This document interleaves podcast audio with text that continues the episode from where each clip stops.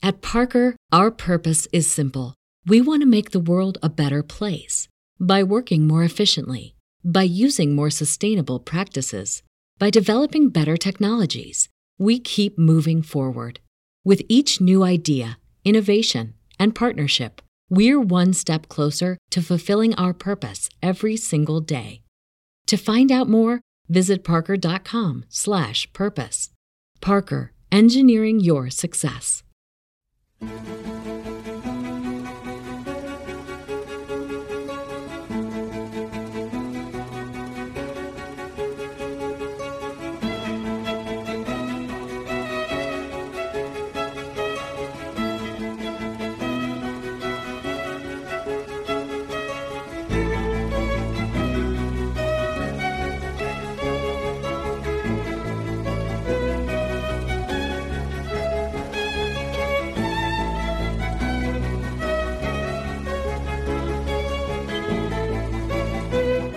Hello, everybody, and let's lay our cards down on the table. And yes, I have discovered a new tagline for Finding Hermes.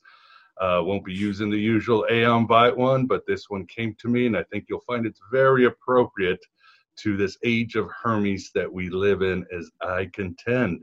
And with us, it's always a pleasure to have my friend and a great mind in the esoterica Mitch Horowitz. Mitch, how are you doing? Good, man. Great to see you. Good to be here. Oh, man. Always glad to have you on. I think this is our third or fourth time. Yes. And, um, as I mentioned, I really enjoyed uh, the Miracle Habits. Thank you. And uh, with the with the Miracle Club, I found a lot of insights uh, galore. Thank and you. some of these are like seeds; they will grow and they will flourish. In fact, I might have to bring up some of the insights from the the Miracle Club that came, you know, months after I'd read your book. As I say, sometimes books choose you. You don't choose books, and they have a way of uh, festering in this great complex that is our mind. But what is interesting, Mitch, is that you actually wrote it during the pandemic. I mean, right Yeah. when it was hitting New York City with full intensity. How was that, and how did it change the final product? Well, in some respects, frankly, I think it made the final product a lot better. Uh, I was in isolation myself for over two months. I was sick with COVID in the months of March and April. And I consider myself lucky. I had a mild case, but I felt a lot of fatigue and a lot of muscular aches and and and I was home in the apartment that I'm sitting in talking to you from right now, working non-stop. I would take breaks to eat and to watch World War One documentaries, which is how I depressed myself when I could no longer work. And otherwise, I was just putting the pedal to the metal. It was strange because I was aware, of course, of everything that was happening in the world. And when you're writing about workplace issues, financial issues, relationship issues, COVID upended all of those and continues to and will continue to. So I was trying to take all of that into account as I was writing as well. Yeah, I mean, quite a process. And I think uh, the one takeaway, I've got a few takeaways that just jumped at me, and those sort of my own personal aha, this is it. And I hope it's, whoa, there I am getting excited, dropping my. Uh, my e-cigarette, my Juul, and uh, yeah. And another thing, before I even get into that, you quit smoking, and I was thinking you and I have shared cigarettes before, so uh, congratulations on that one. Even though I don't care, I love to smoke, and Oh, I love I smoking. Uh, believe me, you know, I I didn't I didn't quit so much by by choice as necessity. I knew it was necessary, and I'm really glad I quit before COVID struck because smoking and COVID, uh, I can only imagine, are a poor combination. So, yeah, I've been clean since December of uh, last year. Oh wow. Well, I always thought uh, when we were having cigarettes at uh, Rice University, Houston, I was like, "Well, I'm a smoker, and Mitch smokes," because you would uh, come and bum some cigarettes late at night after you've had a few. right, right. I can't swear that will never happen again, but I, I, I have been clean, and uh, it's a shame. I don't know why something that tastes so good is so bad for you, but so it goes. Yeah, I think that's the whole point. But anyway, getting back before I drop my my Juul, Uh, my my daughter, who's 22, calls me a hipster millennial because I guess they smoke Juuls. I just smoke them because it's I'm inside the house.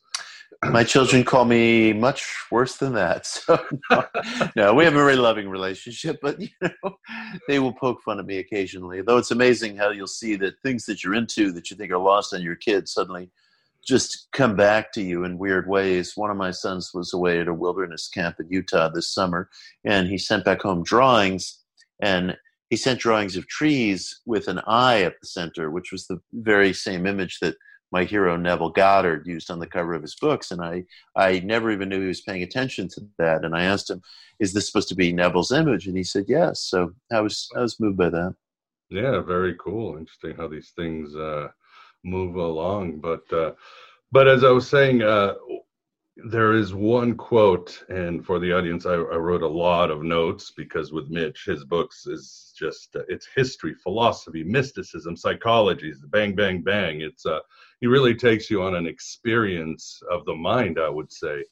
But what jumped out at me is this quote by uh, Napoleon Hill, and he said that the golden rule should not just apply to our actions but our thoughts. I was like oh my god aha this is a, an incredible way of navigating 2020 social media family you know even yourself even when we're hard on ourselves. So tell us more about this amazing insight.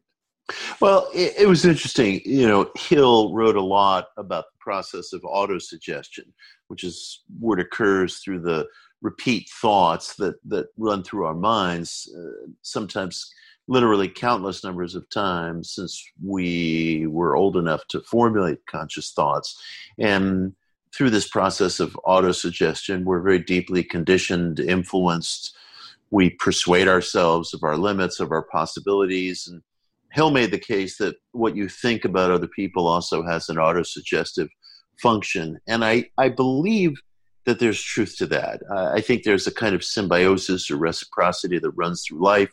And I think that's one of the reasons why we tend to see traits in other people that we possess in ourselves. And in fact, I would even argue that we're incapable of seeing a trait in another person that that we don't possess. Uh, that's why we don't recognize traits in other people that are not intrinsically part of us. For example, if um, if you confront a dishonest person with honesty, that, that person doesn't sense that you're honest. A dishonest person experiences honesty as weakness, for example. If you are deeply committed to an intellectual search or a spiritual search or an ethical search, and you encounter somebody to whom those things are of no value, they don't see that in you. I mean, they literally don't see that in you. They think you're working some con or some grift or some angle on them, or you're just being snobbish. They just simply don't understand it. So the traits that we see in other people tend to be self traits. And when we dwell on them, when we reflect on them, there is a kind of autosuggestion function going on. I think uh, that was Hill's contention where we're reinforcing these things in ourselves. So it's another reason to be very careful about gossip, slander, tale bearing, uh, among other reasons. I think these those things are depleting and draining of our sense of nobility genuinely in, in other ways, but they also have autosuggestive uh, agencies and qualities that, that, that, that, that condition how we think about ourselves. Mm, yeah, I thought it was a great insight to think of others as you would think of yourself. In other words, especially today, as you were saying, uh, social media, our shadows, our fears, everything gets projected and amplified. Yeah, yeah, uh, sure. It becomes very toxic, and I'm sure. I mean, you yourself, so. I think, on social media, you've uh, said, even though I've never seen you write anything mean or underhanded, or even I don't even swear on social media. Mm-hmm. You said, "I'm done with politics." I was like, "Yeah." I, I made two changes on social media this year. One is I stopped uh, tweeting about politics. It's worthless. I mean, and it's it's actually worse than worthless, at least from my perspective. All it does is attract rhetorical questions, sarcasm. It cements other people's points of view. Obviously, if you're in the business of politics, if you're a, a, a, reporter or a news commentator, or if you're organizing something, then references to politics are going to be necessary. But for someone like me, uh, who follows politics in a more pedestrian way. It's completely unnecessary. It's certainly not necessary professionally. It's not necessarily necessary personally. I don't think it alters or changes anything ultimately. I mean, again, I'm speaking from from my own vantage point of the world. If that's your profession, there's a different rationale for it. Uh, I also left Facebook entirely. I mm-hmm. eliminated my accounts. I'm on Instagram and I'm on Twitter, and there are common problems across all of social media. But there's something about the tech on Facebook that I found promoting of an over familiarity, a false intimacy, a frivolity of comment. Uh, you could certainly say there's lots of frivolous comments everywhere, and that's true. But there's something about the dynamic of Facebook where if you have a, a so-called friend page, you can have a maximum of 5,000 friends in quotation marks. And it, it creates a smaller, more claustrophobic world, which I think induces people towards intimacy in all the wrong ways. And I just found the quality of thought on Facebook to be uh, so conventional and so frivolous uh, not only in matters of politics. I would post some article that I wrote, for example, that might have taken a, a contrary point of view to something that's commonly accepted within the Western alternative spiritual culture, like it's good to be non attached, or you should strive for the ideal of non identification, or it's what's inside that counts. I don't agree with any of those things per se. And I would find that although there were a lot of good people on Facebook and I had a lot of good exchanges and relationships, there there there was a kind of race to the bottom ultimately in a lot of the comment chains, and I felt uh, like it just wasn't a place that was fertile for exploring some of the issues like the ones that we like to discuss. So I had to make some changes in social media. Well, good deal. And what do you tell people? Well, by the time this interview comes out, the election is coming up. Uh, what do you tell people? Is, I mean, we've got the the social unrest, the virus, and now yep, we've yep. got the election. And of course, people are like, the most important election of our lifetime. Which I'm, I'm yeah. like, man, I heard my parents say that with, but I mean Reagan and Carter, and mm-hmm. you know later it was. It's always the most important election of our life. Right. You can make an intellectual argument but most are just emotional arguments. But what do you tell people about how to cope with the election and all these changes going on right now? Well, obviously, I have my own political point of view. I have my own policies. I have my own wishes. We all do. Um, if I could advise anybody of anything, it would be this uh, social media has rendered sarcasm into the common language of everyday life, something sarcasm was never intended for. Sarcasm was meant to point up hypocrisies, it was meant to express humor, it was meant to be satirical. And on social media, we've created a culture, a vocabulary that's based almost exclusively in matters of politics in sarcasm and rhetorical questions. And I find that whenever I post something that anybody finds controversial, rather than challenging me on it, they will resort to sarcasm and rhetorical questions, which are by nature uh, not only hostile, but shutting down of any possibility of exchange. And I was I was very influenced by a movie that I saw several days ago. It's part of the New York Film Festival, and it was playing at a drive-in of all places. And it was it was called um, Hopper Welles, and it was a, a, a, a, an extended interview basically that Orson Welles conducted with the actor and director Dennis Hopper in 1970. It never been seen until now, wow. and you don't see Orson Welles on camera once. The camera is fixed on Dennis Hopper the entire time, and Orson Welles is off camera interviewing him, and it is enthralling because what Orson does throughout the whole movie is respectfully challenge Dennis Hopper on politics, on culture, on filmmaking, without ever once baiting him, being sarcastic, asking a, a, leading or fake question, asking a rhetorical question, but just holding him to be very, very literal about what he's describing. So Dennis might be making certain political statements about the need for a revolution or something, and Orson is expressing skepticism by asking him to be very, very literal, not in a disrespectful way, but for real. And I really loved it. And I thought to myself, what are the circumstances that allow a dialogue like that to occur? Well, obviously, both people are there voluntarily. Both people respect one another. And even though Orson Welles was being very critical of Dennis Hopper, he's respecting and recognizing of Dennis Hopper as a great artist. So he's not being condescending, but he is asking Hopper to be very literal and to come to terms with what he's expressing without sarcasm, without hostility. And I was just overwhelmed with that. I thought that's everything that's missing in our dialogue today. And those are the kinds of exchanges that, that are authentic exchanges. They're so rare, there are so few of them. And I, I've been asking myself ever since I saw that movie, which was several nights ago, what are the ingredients that allowed that to occur? That's the only insight you know I could bring to our political process. Obviously, it requires a lot of goodwill too. I mean, there, there has to be a desire to do something more than win, or if you win, you know, to get past the the wish to just flip over the chessboard and delegitimize the process. So maybe that exchange has to be exceptional. Maybe it's just not possible for that to be common. Probably that's the case, but that's something I've been wrestling with. Yeah, I would certainly agree. I think it's never the end of the world. Uh, it's always an apocalypse or revealing.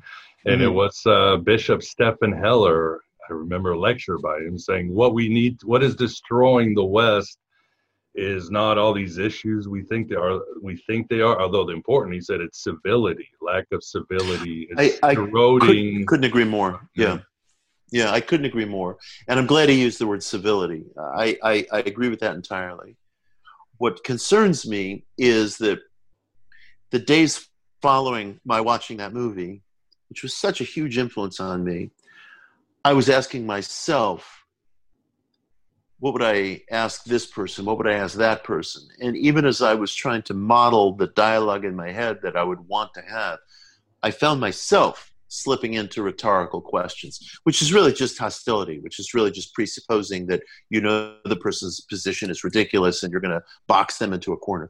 And um, so, even as a mental exercise, I wasn't doing very well at it. So, Stephen is 100% correct, but I worry that there's some fissure, some brokenness in human nature that puts us at a, a greater remove from civility than, than we actually realize. Yeah, well, I hope I know you lead by example. I always thought uh, how you uh, comported yourself in public. I mean, you've written very fair articles on Ayn Rand. You've talked mm-hmm. to about the alt right, talked to the alt right, and you've always yes. remained, even though your views are on the opposite, you remain civil and scholarly. So, uh, I mean, I know again, you've led by example. I know it's affected me. So.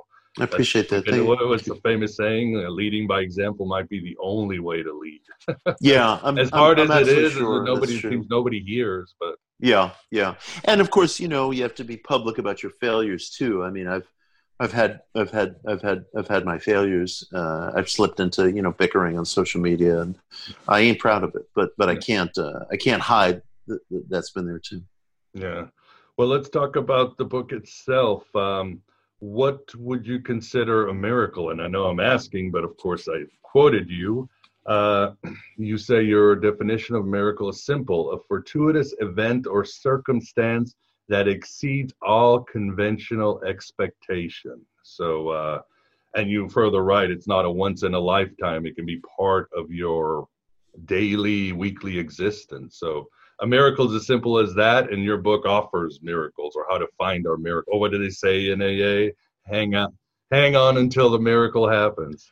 Yeah, that's uh, that's my contention.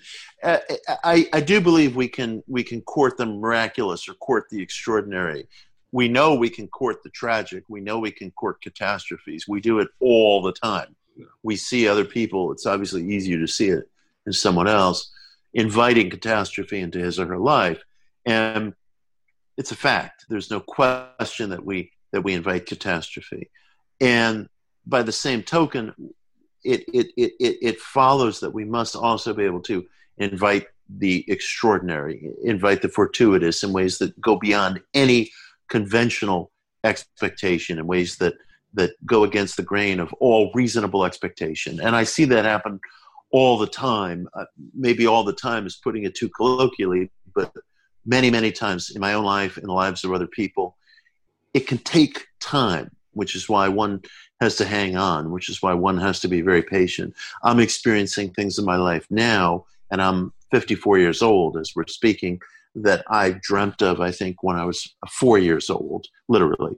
And my life went through many, many different serpentine twists and turns. And half a century later, I'm living out things that literally, literally would have been considered all but pipe dreams are impossible, say, I don't know, 20, 15 years ago. And so I do believe that we can advance in the direction of the extraordinary. It is not easy, it takes time. Uh, but as much as tragedy befalls us in this world, so does just extraordinary, unexpected good news uh, of a sort that's not always unwarranted. In the same way that we can court disaster, and we do, uh, we can court the extraordinary. Yeah, well said. I mean, uh, what um, now going into? Um, I agree with you because I I believe you can turn it around at any time when you decide you're ready, like you, it's been in my 50s that suddenly all these light bulbs have gone on. And I'm glad I have all the bad things that I did and all the good things I did because now yeah. I, I, I was able to sort of reflect in my middle age and see my, the holistic picture of things. Yes. able to go to spaces i needed to go see my weaknesses see my strengths and uh, yes. as you write at the end of your book have faith with is just trust. Trust yourself trust your your daemon trust the gods and trust everything's going to go the way it's supposed to go. It's interesting you know i for many many years i've practiced transcendental meditation and i fell off my practice for a long stretch for various reasons uh, I will go through through peaks and valleys with things, and sometimes I'll I'll distance myself from something for a while. Not necessarily a bad thing, um, but I went through a phase where I wasn't doing TM, and I decided I wanted to resume it about a week ago. And I was on the phone last night with my meditation teacher, and we were separated by geography, and I wanted to check my mantra with him. But one of the tenets of TM is that you're not supposed to repeat the mantra uh, over the phone or over some sort of electronic device. That's just how it's done. So I, uh, I said, listen, you know, I'm having a good resp- result with my mantra, but I'm not 100% certain that I'm I'm saying it right because it's been a while. And he said to me, you know, listen, the Maharishi, the founder of TM, said, doubt the doubt, doubt the doubt. You, you have good reason to believe that you're doing it correctly. And I, I liked that because the truth is I, I am getting good results and self doubts can be as much an impulse or an addiction as anything and I just like the expression doubt the doubt and I think if it weren't for some degree of self trust uh, the likelihood of anything happening to us uh, uh, at all according to our designs would be erased would be impossible and so belief in self self trust is not some sort of foolish thing where you're strutting around like a peacock, but it's the precondition actually for any accomplishment.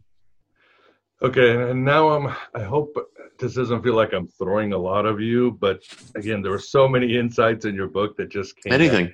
All right. but I, I, I, firmly believe that we all have. Uh, I used to make fun of it, and it's funny how karma works. A uh, sacred duty or sacred destiny but now I'm like, oh my God, he's right. The, the psyche has a mission for us. The soul, the gods, we're all somehow Arjuna, and that myth just keeps yeah. coming back at me uh, very much. At the same time, your book really talks about to reach that, you have to have this incredible focus, this mm-hmm. tunnel vision. Yeah, and it will happen. But at the same time, how do you know it's the mission is from your soul and not your ego for example the movie the secret i used to make fun of and i mm-hmm. still do because i do think like you we can create reality with our thoughts. Yeah. But the question is is it the reality my ego wants or the reality my higher self wants? And again people call you they nickname you walter white because you're very driven. But we all know that Walter White's life was way too driven. And as you would point out, it wasn't that he wanted uh, to be a drug dealer is that he wanted to feel alive. He missed it you know? He, he could have gone to the real source of what was his mission or what wanted to feel alive to have a thrill and but he kind of followed the ego and the money and went into become a drug dealer. But how do you know which is the right again which is your ego? Are we listening to krishna? Or are we listening to arjuna? Okay well I apologize if I threw too much, but no, no, not at all. I mean, I was going to throw in Oedipus, who you talk about, but I'll leave. Yeah, we'll deal with that next. No, I, I. That's a very heavy question, and I'm going to give you a very, very heavy, blunt response. And I'm, what I'm going to say, is going to sound like I'm trying to be, you know, provocative, or I'm speaking, you know, with my chin too far extended. I'm not trying to be provocative because I've wrestled with that myself. And this is as a seeker, and I can only speak seeker to seeker, to you, to your listeners. This is where I've come down. I think that this divide between ego and soul or ego and essence has been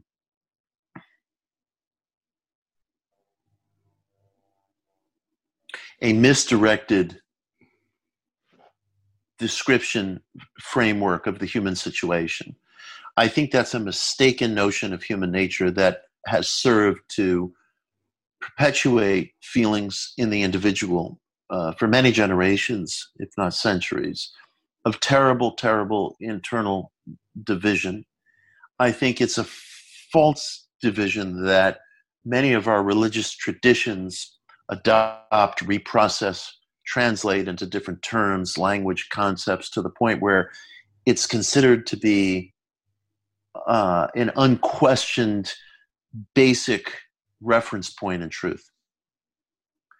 I think that's a mistake. I believe that the essential task of the individual is to create, to be generative, to attain, to aspire, to create within our own sphere that which exists uh, and and and from which we uh, emerge, as above, so below, as the great Hermetic dictum goes. And I think that it's all one thing. I don't believe in ego and essence. I don't believe in uh, soul and ego. I don't believe that there are higher and lower iterations to our striving so much as I believe in reciprocity.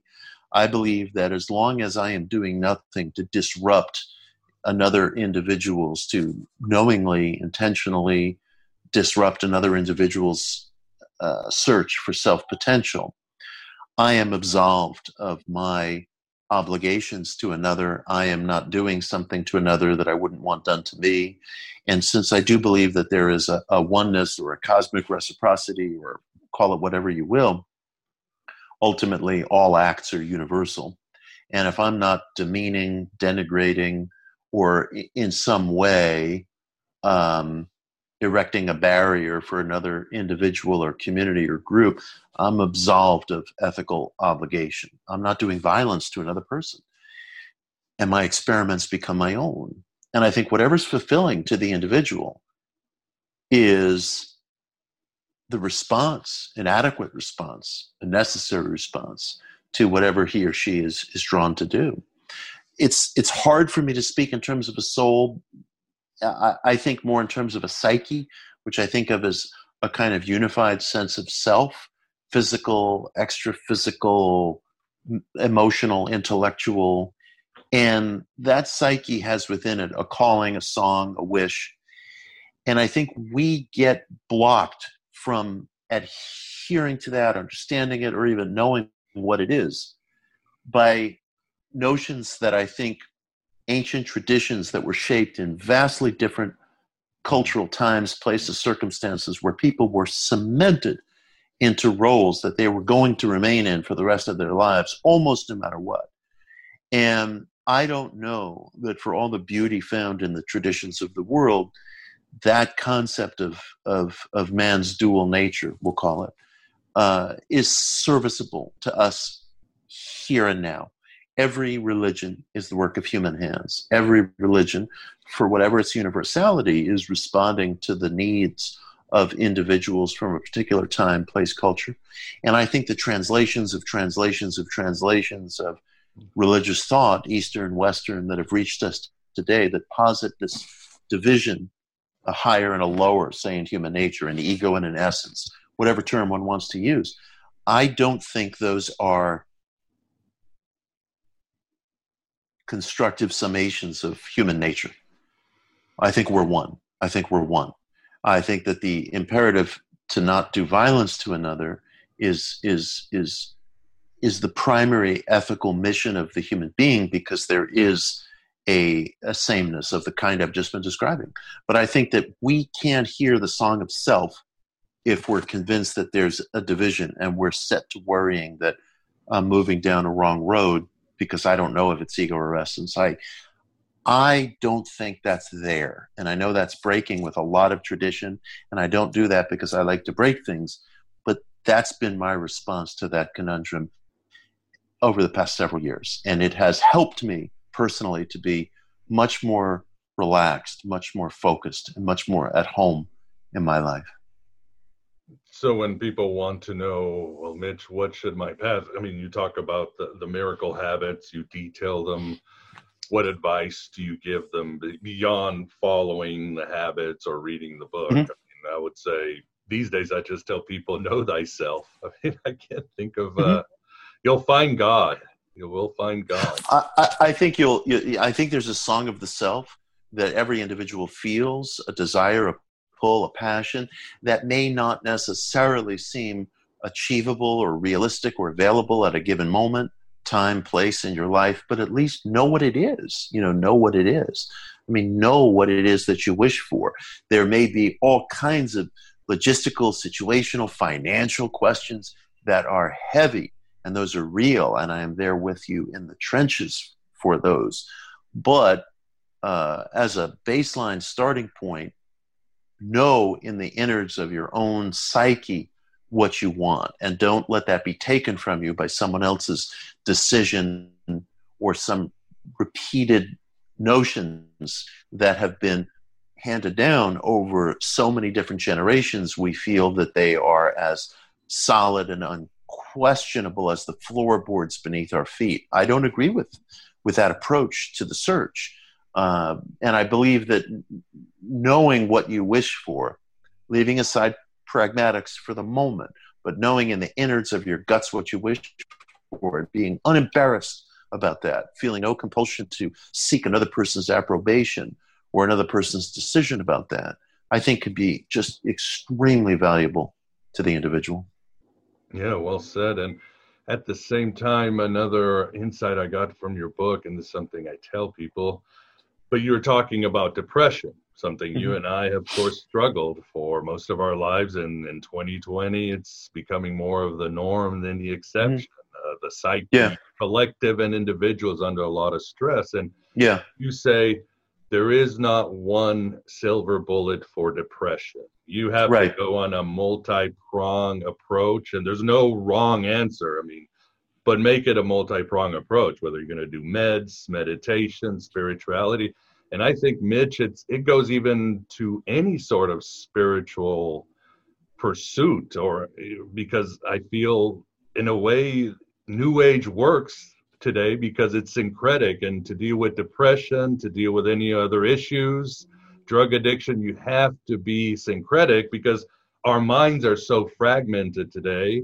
We wear so many personas in our daily lives that we do need uh, a full recipe to for anything. Is the days of simple well if i go to church on sundays i'll be okay. If i go to an aa meeting friday nights if i do yoga just on wednesday night. So you would agree that times have changed and we have to have this new age uh, attitude if you would I, I agree with that entirely i agree with that entirely you know the the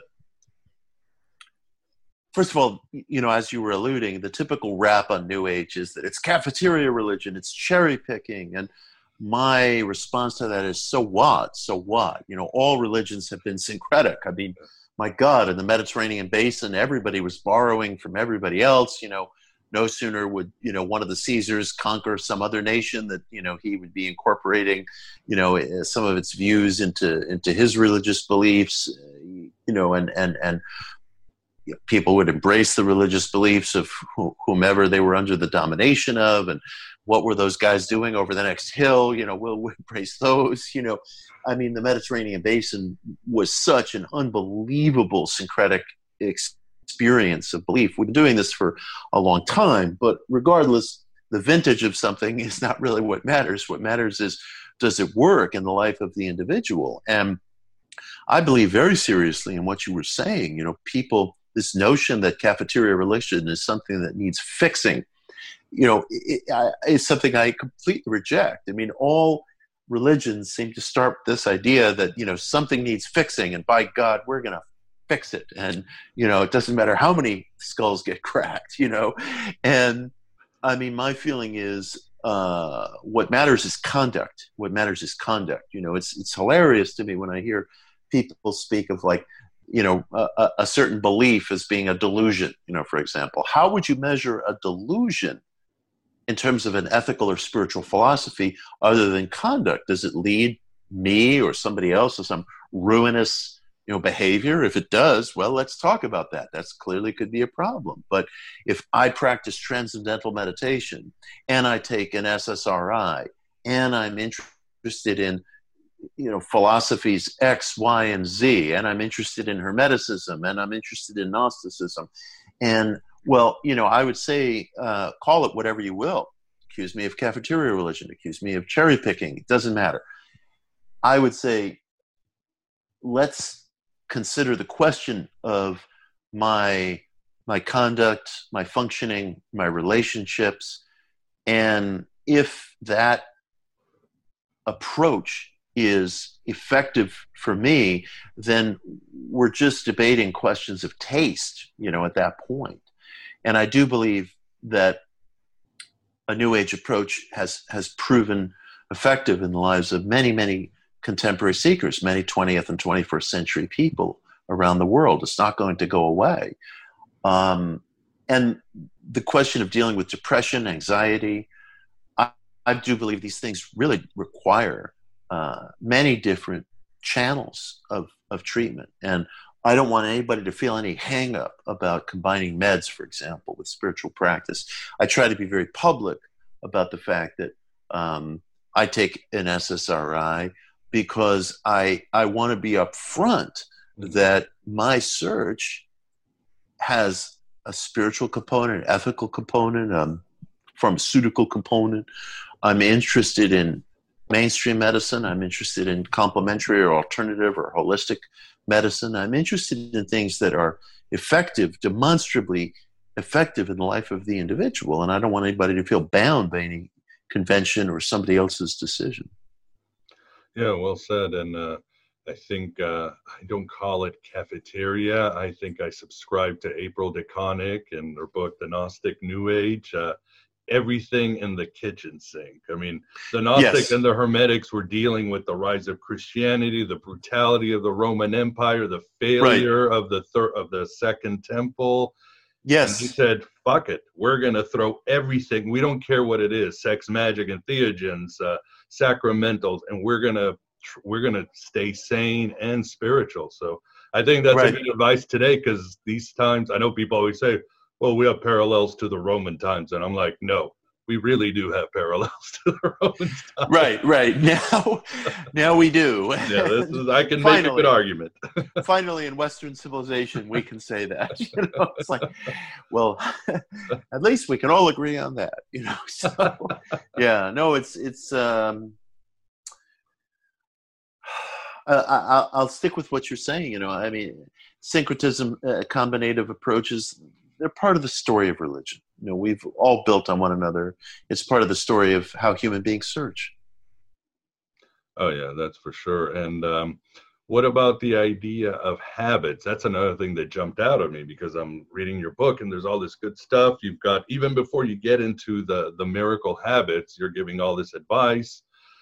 but you also talk about there's a quote by Emerson, and he said, imitation is suicide. And I went mm-hmm. like, what? Does Mitch want me to throw this book out now? Is this, this I can't be I can't be original. But so what do you mean by that? And how would you explain what are some habits? I think I think it was uh, Alexander Pope about cosmic habit force. But anyway, tell us about that. Well, I, I mean, of course, I, I, habits can be must be highly individualized. I want everything the individual does to uh, speak to his or her own needs. I use the term habit because I want us to think in terms of repeat actions that are always there, that are always with us. You know, a, a coach made the point to one of my kids recently that discipline is more important than inspiration because although inspiration is a driving force, it, it, what comes from discipline will always be present. Inspiration, by its very nature, is is intermittent. And I started to think in terms of the cumulative effects of daily actions that we take. Of course, we think of a habit as something negative, but it's it's any repeat action that is performed almost in the state of osmosis. And I think we can get there with things that are quite effective. For example, uh, acting with with rapidity in our responses, responding to people quickly, not rashly, not in some foolish knee jerk way, but not not dithering. Time dissipates whatever energy is present around a project, and if we trifle with time, we're going to lose opportunities. So I'm very interested, for example, in people getting into the habit of responding quickly to opportunities when they arise. There are many, many, many things that will benefit you in that respect. It doesn't mean behaving rashly, but it does mean that if you've gathered enough information, if you have read broadly enough, kept up with whatever your field is, and so on, you have the appropriate tools that you can move with great rapidity. So that's obviously something that has to be catered to every individual's life, but that's that's one idea that's small in its own way, but that can be very great in a cumulative way. No, makes perfect sense. And uh, the other thing that jumped out to me, and this is something that um, was both, I think you talk about this, you've talked about this before. I don't know if you've talked about it, you've written about, but speaking of the power of the mind and sometimes the importance of sort of suspending your disbelief or getting yourself in a story, how important it is to get in a story without going too deep. But you talk about the study uh, Harvard psychologist. Oh yeah, yeah. Ellen, it's remarkable. Do you want to talk about it, or do you want me to read? i have it right here, but it, it's one of the most remark. It's and it has so many angles and lessons to it. But go ahead. Unbelievable, please. yeah. Uh, a Harvard psychologist named Ellen Langer, who's still living and still working, uh, who's done some really just extraordinary work uh, on on on surroundings and and age, or surroundings and physical fitness and uh, Langer found in one study, which is is very controversial, but the truth is, damn near every social science study is controversial. About 20 years after every social science study, somebody comes and overturns its methodology. yeah. So to say a social science study is controversial is to say it actually is. And uh, Langer did a study where she took uh, uh, elderly folk, placed them in essence in settings of nostalgia, living situations where they're surrounded by all kinds of media, music, reference points, furniture, so on and so forth, that evoke their youth. And over a period of time, these people begin to show traits that are uh, more associated with uh, youth, a greater uh, muscle mass, uh, lowered uh, hypertension or blood pressure, uh, lowered rates of depression and anxiety, um, even improved eyesight. And she she felt that if you're placed into situations that evoke youth, the body seems to respond in some corresponding way. Now, one of the questions I have about that study is: Is it measuring youth? Uh, is it measuring nostalgia, or, or, or is it measuring novelty? You know, it, it, it, may very well be that after a while, if you put people into that situation, it was long term. It's possible that what they were responding to was was the novelty of the new you know, rather than than nostalgia. But in any case, it showed impact where there should have been none. It was absolutely extraordinary. I mean, these people had physically measurable benefits, as did a group of hotel maids that Langer studied much more recently. She took a group of hotel maids, divided them into two groups. One was a control group with whom they did nothing. The other group of hotel maids was given accurate information that the jobs that they were doing uh, had aerobic and anaerobic benefits. These women were they're on their feet all day. They're, they're they're cleaning, they're changing linen, they're vacuuming. It's a tough job, but it's a physically active job. It should carry with it these um, anaerobic and aerobic benefits. As soon as the women were given this accurate information without any other changes to their lifestyle, including changes in diet or exercise, they began to evince dramatic physical improvements loss of weight, improved um, muscle mass uh, ratio, lowered blood pressure, better mood, greater rates of energy, better sleep. And it was remarkable. And, and they weren't being manipulated, they were given accurate information about their jobs. So Langer was able to demonstrate that what we think about our surroundings and what we experience within our surroundings has measurable empirical impacts on our lives. And it ought to give people a lot of pause, a lot of pause about what they're surrounding themselves with in terms not only of individuals, but decor, music, media, what their surroundings are, and, and I think their style of dress, the environment that they create for themselves. Um, these things, I believe, are impactful in ways that go beyond uh, the ordinary, that goes beyond what we suspect. No, I would agree. Like uh, I'm quoting Doctor Who, but he says our souls are not made of atoms; they're made of stories. I think we're always supposed yes. to be in a story. Like I said, suspend your disbelief, cosplay, just. Uh, yes, absolutely. I, I, couldn't agree more. As Neil Gaiman said, "Don't pretend you're wise. Pretend you're someone who is wise. Don't go yes. for the, the ideal. Go for this other person that's yes. probably inside your head. and I've been doing that ever since I was a kid. I mean, literally, I realized at a certain point that I mentioned age four earlier. I've been doing this since I've been age four, and um, I think it's it's it's it's come back to me and reshaped my lives in ways that I never could have fathomed. No, oh, yeah, definitely. And now I wanted to bring up this part from the Miracle Club and this mm-hmm. has been a huge help in my life. Again i think when you read mitch's work you will find something that you can apply to your life to improve it. Um, and that is uh, the show and people are gonna be a little bit surprised but the young pope. I love the young pope.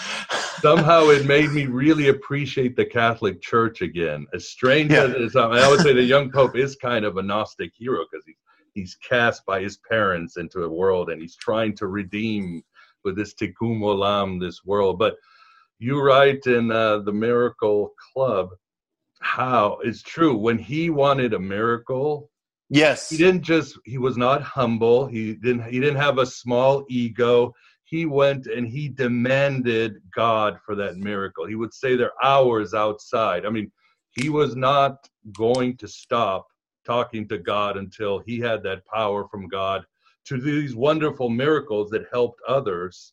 Or he would go into a pool and pray for minutes, almost drowning. So, yes, to me, that was a lesson because I, I am no longer like meek about praying. I will go out with my dogs into the woods and I will sit there and go, God, you know, and I will go into a trance for it. But great insight and tell us how you do it or how it's worked out for you. Sure, sure. Um, I believe very, very deeply in prayer. Uh, although one of my philosophical heroes is Neville Goddard, who I have mm-hmm. tattooed here on my left arm. Um, and Neville taught that everything is within, the creative energies are all within you. I feel that living with paradox is an absolute necessity on the inner path. If you think you're going to match up everything, um, you're going to create a great deal of frustration for yourself. And if you insist on matching up everything, you're gonna you're gonna restrict yourself and, and, and lose some opportunities. I believe very strongly in forming relationships with petitionary relationships with deific energies, whether it's some conception of the Judeo Christian God, whether it's another being from the pantheon of gods. I think that our ancient ancestors had a profoundly deep understanding of nature and of the individual's relations to the surrounding reality, the world, the cosmos. And they would personify energies, call it whatever you will Set, Minerva, Jupiter, Aphrodite, God, whatever. Whatever energies you feel that you can identify and form a petitionary relationship with is a framework for prayer. And I don't think any uh, restrictions apply uh, to prayer.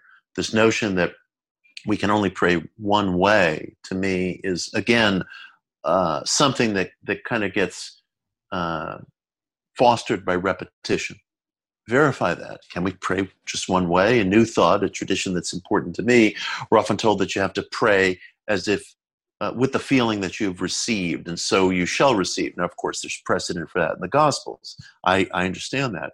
But there's precedent for a lot of kinds of prayer in Scripture if you want to draw upon Scripture. You know, Cain argues with God after he slays his brother Abel and says, You know, the punishment you've given me is too great. If you make me a wanderer across the earth, I'm going to be killed by whomever happens to come upon me. And God says, Okay, I'll revise the punishment. I'll put the so called mark of Cain on you, and it'll let everybody know that if you kill this man, uh, you'll suffer multiple injuries yourself in return. There are many, many, many examples in Scripture, if that's what you want to draw upon, of the individual cajoling, begging, demanding. And one of the things I loved in, in the young pope, and it's interesting, you, you, you'll find greater theological truths sometimes in a movie, a story, a television show, where there's supposed to be no theology, uh, than you will in works that are dedicated to the subject. You know, Ira Levin, a professed atheist, uh, created a, a, better, more convincing uh, portrait of practical Satanism in Rosemary's Baby than you know have most other books that have been written. Although I have a great love for for Anton LaVey and Michael Aquino, um, but I've found that The Devil's Advocate provides a better theology of Satanism than does anything that's been written mostly in the last you know 25, 30 years. So movies can creep up on you my friend Michael Muhammad Knight began his conversion to Islam after watching Spike Lee's uh, Malcolm X, you know, oh, and Mike wondered, can a movie be sacred scripture? And I think we all know the answer to that question. Of course it can. Of course it can. Moments of extraordinary truth appear in movies and other works of art that supposedly have no intention of informing us of theology or spiritual practice or anything else. Right. So I was very moved by what you were alluding to in the Young Pope, where this young conservative Catholic intellectual you know, audaciously wants to be named pope, what does he do? He prays so hard that you know he, he he's almost shattered by it physically, and he gets what he wants. He gets what he wants, and I thought to myself, there's lots of precedent for that prayer, uh, that kind of prayer. If you want to look in Scripture, you'll find it there. If you want to look in your own life, you may find it there too. And I was very touched by it, and it it it just shattered my sense that prayer had to be approached according to any uh, script. And, and I love the audacity of it. Pray audaciously, see what happens. See what happens. I think you have to be all in and you have to want something with such an intensity and such an unembarrassed fervor, such an unembarrassed fervor that there's no internal contradiction whatsoever. And things may happen. Yeah, and it'll clean your psyche, and you'll find your voice. I mean, he the young pope so. is, is like, I don't want to be nice to my neighbor. I don't want to do the commandments. I want to be pope, but yes. I, I realize I want to be pope to serve you, and he had to he made his choices, but he really went into this altered state of mind, this, like you said, this fierceness, and it uh, informed him and brought him peace throughout his uh, trial. So yes, and he got God to destroy corruption and give some lady make some lady fertile. I mean, he really served others. He was never in it for himself. So yes, and it's interesting. You know, I I see people will critique the Secret or New Thought or whatever and say, you know, there's no talk of giving back, and immediately my alarm buzzers go off when I hear that. It's like save us from the people who want to give back. I mean, you know, who's I don't know who's done greater harm in this world than those who are sure they're going to save the rest Road of us. to hell. All right. I, I don't know you know, whether the engineers who program these devices that we're talking on ever made the decision that they want to help other people or it ever even crossed their minds. But obviously, they've helped us to connect from across the country. We're connecting right now with your listeners. I'm glad that we're doing that. You know, I, I think we have to scrutinize these concepts about giving back and, you know, figure out what we're really after. Yeah, if you find your mission, your mission will be beneficial to the rest of the tribe or the pack. I mean, uh, but also, the show is called Finding Hermes because, again, as I've said, he's the god of the mind, but he's also the trickster god. So he's the perfect god for addiction, mental issues, uh, and so forth. But I was, I thought, thought it was a great sync that you yourself, for a while, was uh, Mercury was your god for a while when uh, the statue in New York that you'd see every day. Yes. About yes. That. So yeah, I, and it, it, ties into the, your idea of an anarchic magic too, which is an important yes. issue, I think. Yes, I, I came upon a building uh, one day in New York City, um, which was close, just on the outskirts of Chinatown. It must have been a turn of the century building, and there was a modern bas relief of Mercury out front. And I decided, as a personal experiment and devotion, dedication, that uh, every day, every morning for a period of weeks, I was going to pray to Mercury in front of this building. And I, I took the subway to an out of the way stop, which was a little far from my office.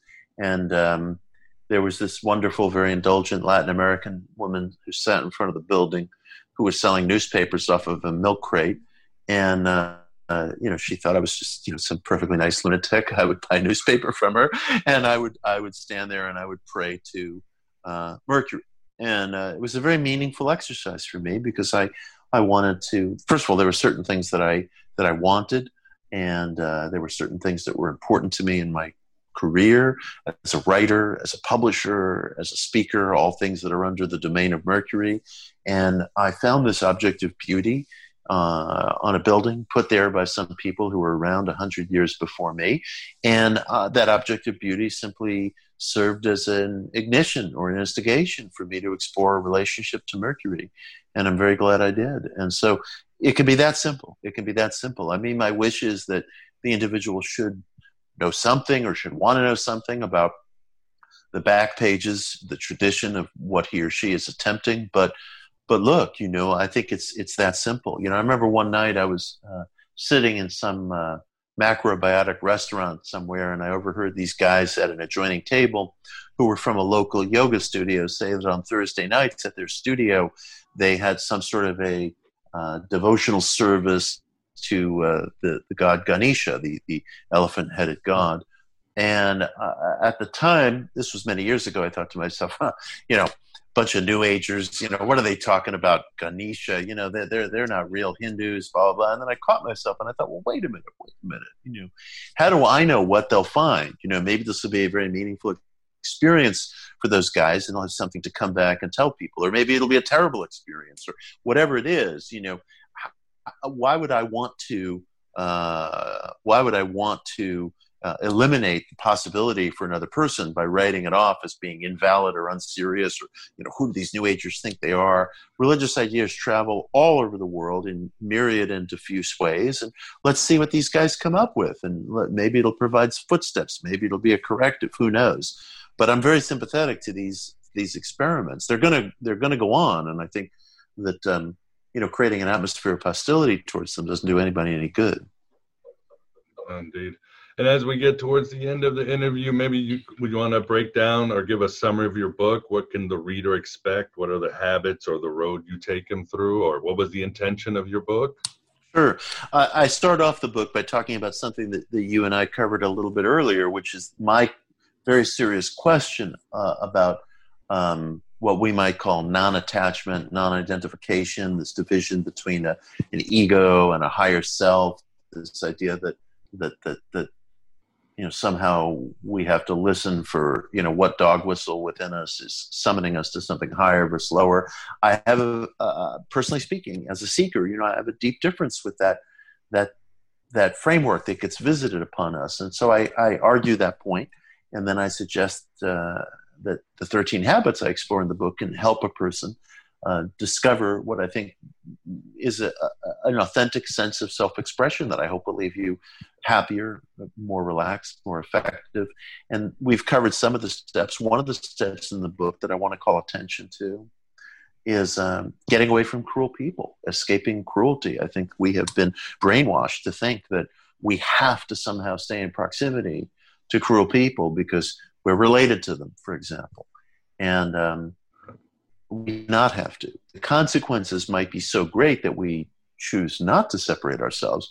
But I want people as a baseline to realize that there is no convention that means that you have to stay in proximity to a cruel person. And let me tell you, I would never say this lightly. I really believe that uh, that chapter and what you find within it, if you take it seriously, uh, it could just be so transforming and so helpful to you as an individual because I realize in my own life and the lives of other people, we we are are are, are sort of just held in thrall to this idea that there are certain relationships we can't get rid of. That's not true. There may be consequences, and those consequences may be serious. But if you have a relationship that's draining, depleting, debilitating, it's taking so much from your life. It's not right. It's not natural. It's not normal. And there's nothing like that that you should put up with. I don't care who the person is, literally, who the person is. And I want people to get in touch with that side of themselves. Mm, well said. Oh, and for the audience, when I mentioned Walter White, I'm talking about Breaking Bad for those who might have uh, not seen the show, but uh, uh, yeah, an excellent show with a lot of lessons. But uh, well, awesome, Mitch. Well, we are at the end. Uh, as always, it's great to talk to you. It's great to have you on the new podcast, Finding Hermes, and uh, good luck with your book. And audience, Thank I know you. you're going to find a lot of insights in the Miracle Habits as well as the Miracle Club. Thank you, man. Pleasure to be here, as always. As always, thank you. Forgive me, Lord, for I have been unforgivable. It's not true that I illumine myself. You illumine me. It's not true that I feel omnipotent. You are the Lord omnipotent. It's not true that I don't care about anything. The only thing I care about is you, you alone. And if I have forgotten to thank you, I thank you now. And if I have sinned by presumption, I ask your forgiveness now. And if I have tricked poor Don Tommaso, I ask your forgiveness now. And if I have frightened people, I ask your forgiveness now. And if I have wished Spencer and Dussolier harm, I ask you send harm my way as well. And if I have abused my power, I ask you to take it from me now. Forgive me, Lord. Illumine me. Give me the words to say to the cardinals. My address regards you. My words are your words. I keep praying for you to make something happen. So why this awful crawling feeling that nothing ever does? I know, dictate to me, Lord. Yes, dictate to me. I've, all, I've always been good at taking notes. You know that. You know that.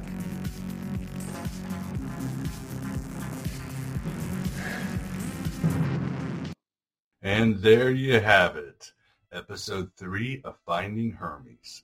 So glad to have my favorite Marxist, my favorite Satanist, and my favorite Kiss fan, Mitch Horowitz. Well, he's actually also a bright soul, a good guy, and a fellow Gen X outcast. And yes, we didn't get into Oedipus, even if Oedipus does appear a few times in The Miracle Habits and Mitch himself says it's a conundrum still. It's an issue he's not been able to solve. So we might have to wait for the next time. I, uh, oddly enough, Oedipus has been around in a sort of sync for me. And maybe it's because this year it seems that fate is just happening and we're all sort of in the back seat. And what a dark fate. But yes, um, beyond our conversation and Mitch's book, uh, the recent interview with Dylan Burns on fate, free will, and divine providence also discussed, well, not just fate, but also Oedipus. And his book, Did God Care, certainly talks about Oedipus. So what's up with Oedipus getting all Seinfeld-like? Well, um, the, with any ancient myth or story or a domain close to the imaginal or the archetypal world, we know there's going to be a multiplicity of meanings, and one of these meanings could make a difference or stir something in your own soul. So I'd like to look at some of the differences with old Oedipus himself. I would say one way to look at it, and Mitch would disagree, as he's gone all non-dual and there's no separation of the ego and the higher self and so forth, which is fine. But from my perspective, you could say that Oedipus is, well, he didn't listen. Well, he didn't listen to the gods. He followed only his ego. He went all for Oedipus. He was ambitious. He wanted material rewards. And he could have taken another path, a spiritual path, perhaps. Perhaps he could have just joined some temple and worshiped Asclepius for all of his existence and not followed the vagaries of fate or what was set before him. Maybe not. The other way to look at Oedipus is, well, if it was fated, did he really have to be Oedipus? He could have been somebody else. I mean, instead of being fate's fool, he could have fooled fate. Uh, as I mentioned before, this uh, relates to how the shamans would dress as women to fool the spirits out there in the astral plane, or how Jesus came down to these domains in the shape of a man to fool the archons or how uh, Athena and Prometheus conspired to sneak into Olympus and steal the fire from Zeus. So, this is a great lesson that perhaps you can fool fate, but you got to play the trickster. Yes, you got to get all Hermes and Mercury like, Prometheus like. Um, also, we can look at it uh, in the from the angle that the universe does require a sacrifice, a sacrificial lamb, a uh, yeah, a scapegoat. Maybe that's just the way the universe is. I mean, if you can recall, Thebes was in a very bad place. It was held hostage by the Sphinx, and the population was starving. Oedipus saved the population by uh, solving the riddle of the the Sphinx, and well, he saved the city. He was the savior, so maybe he had to just play his part, as they say. And in the end, when he lost his eyes, well, as the story goes, his third eye opened. He was able to see things as they were and see inside of himself and see all the mistakes he made. Uh, very much like Neo in the Matrix. He he knew it was fated that he make certain choices. He just needed to find out why he made those choices. So those are different ways to look at Oedipus and fate. And again, maybe we can fool fate. Maybe we are uh, fate's fool in the end. I would go with the former.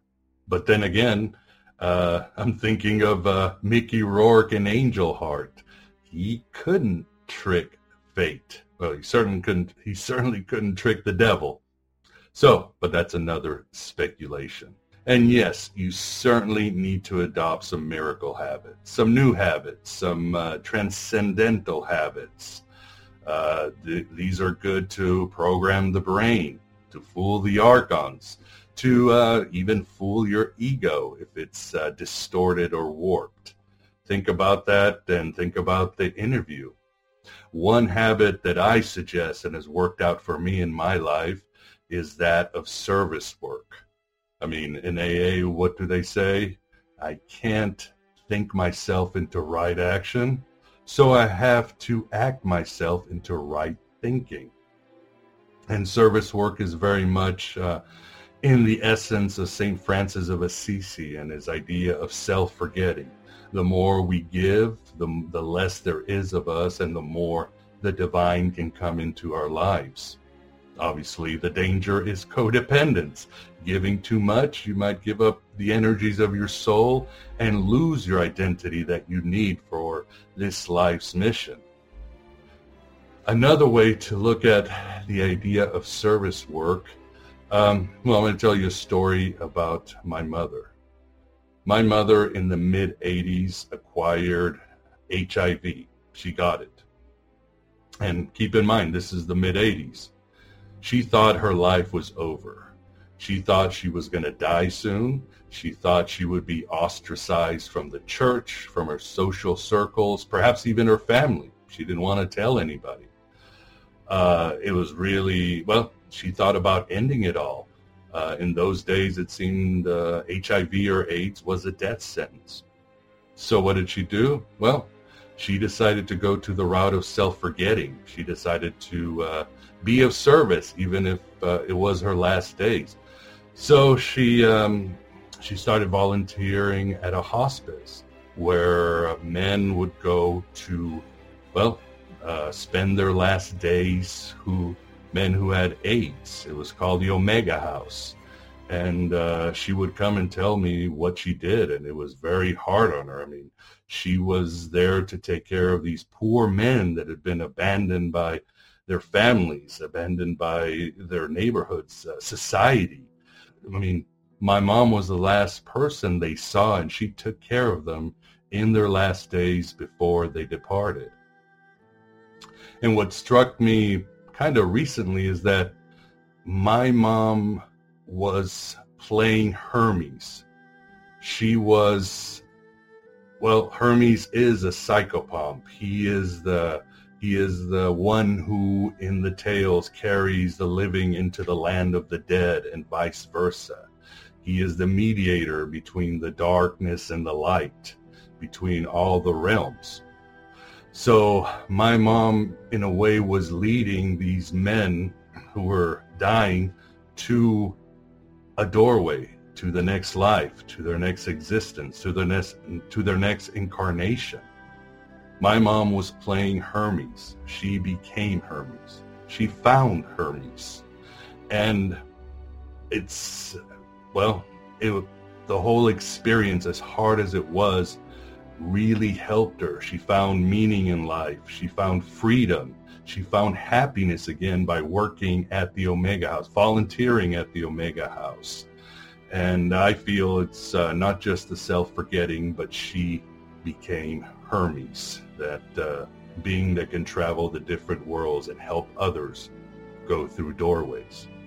So if you take on service work like I have, if that's one of your habits, think of being a Hermes. You're the one who is helping others through doorways. It can be something small, it can be something uh, seemingly banal, but if you can help others go through doorways, well, you will make the universe a lot more open and your life a lot more richer.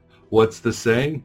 When God closes a door, he opens a new one. Well, that's great, Jehovah. But do you ever help anybody go through it? No, that's Hermes. Hermes is the one that gets you through the door. He's the god of doorways the door hinge belongs to Hermes. So I would say find your Hermes and become a Hermes to others to lead people through doorways they might be too afraid to go through or they're just not, uh, they just need help getting through it. And soon you'll be able to go through some new doorways yourself or others will help you go through doorways. We all need help. So that's another miracle habit I would suggest. And certainly get Mitch's book, The Miracle Habits. So I hope you've enjoyed it. And again, uh, if you get a chance, please join the Finding Hermes program. Uh, we are meeting at the Real Virtual Alexandria. We've already had two meetings. One was the Gnostic Roundup and Q&A meeting, which was a lot of fun, and we discussed, uh, well, we uncovered and shared a lot of very cool Gnostic insights, the latest in Gnostic scholarships, and uh, what is going on in, Gnost- in culture from a Gnostic perspective. The second meeting was our praxis, praxis ritual and therapeutic healing meeting. Well, I did a presentation where I shared Gnostic vowels and chants, very authentic to ancient times. I uh, gave the participants some exclusive videos and exercises And again, these are loyal to the Gnostics 2,000 years ago. Uh, I recreated what a Gnostic ritual would have looked like back then with everything the, the liturgy, the exercises, uh, even the music and so forth. And I'm very grateful for scholars and, um, well, scholars and their students who are doing such hard work to bring this out because, uh, again, this knowledge seems to have been lost and now we are finding it. So please join if you can. Love to see you there. If not, worry, don't, well, if not, don't worry because uh, we've got more Finding Hermes coming out. I hope it's in October, might be in November, but more content coming out, including Aeon Byte and some other, well, heretical content. And if you can, if you're watching this on the CIA tube, please subscribe, please hit alerts, let me know how I'm doing, what topics you might want to cover, or guests you might want to have. I'm always here to talk to you. In the meantime, please keep putting your cards on the table. I shall too. Keep going through those doors and keep finding your Hermes. At